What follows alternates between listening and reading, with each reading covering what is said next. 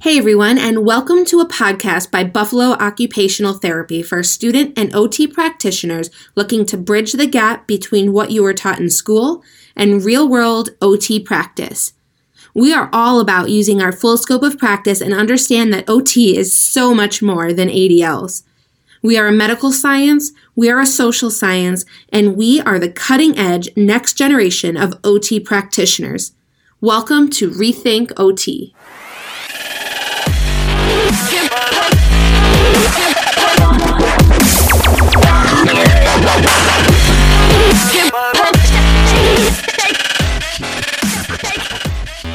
Today's topic is the falling cycle. Let's put it out there. Fall prevention is the most overused phrase right now everywhere. If I'm being honest, it's actually getting annoying to see another person talk about how to prevent a fall. I don't know where you are, but I find myself frequently rolling my eyes. Here's the thing though, it's important. Until falling is no longer an epidemic among older Americans, O T Ps everywhere need to be advocating and educating. Because we all know the problem, this call is going to be short and sweet. Let me just explain to you what the falling cycle is. Number one, the problem. Falling is not taken seriously. One in every four adults sixty-five plus report they fall each year. But how many of our patients do not report they fall? I would say at least seventy percent of my patients have fallen without telling a single soul, until of course it comes up in a conversation during one of our treatments. That, friends, is a problem. Number two, psychosocial factors. Why don't people report that they're falling? I've gotten many answers. Some of my top answers include, I'm scared someone will make me move away from my home. I'm scared nobody will take me seriously. I don't think having a fall is that big of a deal. And I don't think anyone can really do anything for a fall. Hey guys, I just want to interrupt real quick. I want to take a minute to remind you to head to our website for O T treatment ideas, any P D Fs we reference in this podcast, and a ton of O T science rationale for your documentation. Be the therapist your clients ask for instead of just the therapist they feel they can do without. Head to the Bot Portal and O T store at w w w dot buffalo occupational therapy dot com.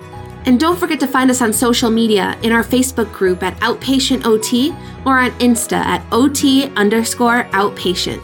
Now back to the show.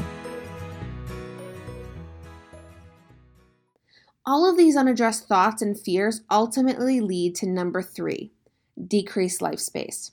If you haven't heard the call on life space, in short, life space is an individual's physical and psychological space. When someone is experiencing falls, they will shut down their life space and begin eliminating rooms in their houses and places they are going because of fear, pain, or low energy. Because we know what happens when an adult stops moving, number four is inevitable, physical decline. The saying, if you don't move it, you will lose it, has never been truer. When the life space is shut down, an individual experiences increased weakness and shortness of breath, increased joint and muscle pain, more fatigue during physical activity, increased forgetfulness, and perpetual fear of falling. That fear alone will lead to number five, a subsequent fall. After that individual falls, they'll cycle through ineffective rehab and head right back to number one. So what's the solution? In my opinion, the solution is advocacy, building rapport, offering patient education, giving community education, and follow-up. People need ongoing support. They need to be educated on the cycle and how to break it. The first place to start is breaking the silence. What do you think is the solution? What will break the silence? What will stop the epidemic? Head to the website to share your thoughts and view the transcript for this call. And don't forget to check out the printable version of The Falling Cycle.